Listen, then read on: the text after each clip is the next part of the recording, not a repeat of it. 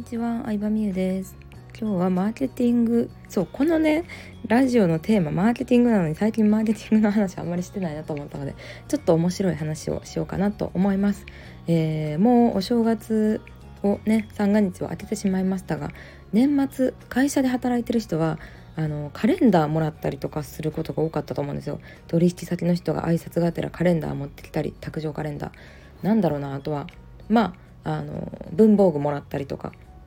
製薬会社関係とか保険会社関係の人とかね、ボールペンとかめっちゃくれますよね、クリアファイルとか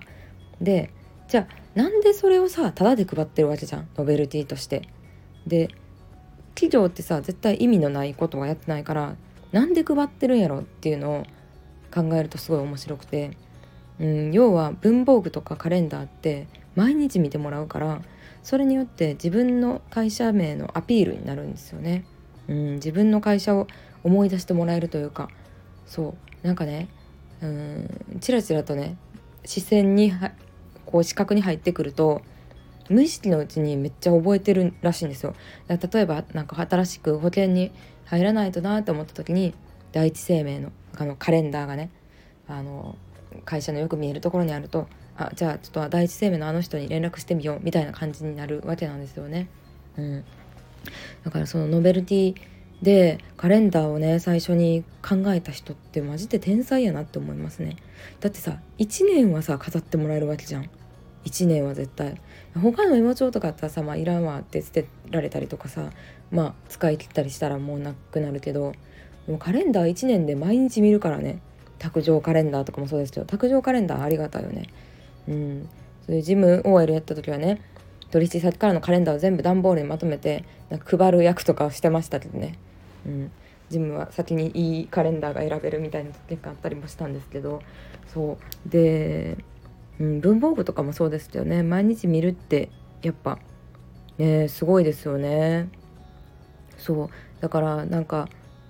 無料で配ってるものもやっぱりリターンを見越した上でそのアイテムが作られてるし、それを配る方がそれのアイテムを作るコストよりも絶対それでね返ってくるリターンの方がでかいわけじゃないですか。じゃないとねずっと続けてないと思うので、そういうねフリーミアムやったかな。その最初は無料で提供して満足してもらったらサービスを買ってもらうみたいなのっていろんな業界にあるんですよね。年末年始のノベルティに関わらず、例えば、ジャニーズとかもまさにそうですよね。テレビの CM とか、雑誌とかも数百円とかですけど、テレビの歌番組っていうのはプロモーション活動の一つで、それを見て存在を知ってもらったりとか、この曲いいやんって思ってファンクラブ入ったりとか、課金してコンサートに行ったりとか DVD を買ってもらうわけなんですけど、やっぱり最初無料で体験してもらうものっていうのは、結構大事だなって思いますね。じゃないともうそれがメジャーになってると思う、本当に数年前よりも。だってね YouTube でみんな曲聴くじゃないですか。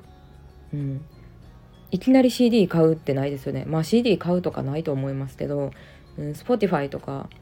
で音楽をね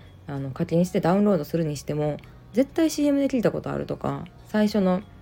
ところだけ聴いてたとか、YouTube で無料で聴いて応援したいから課金するみたいなのが多いと思うんですよ。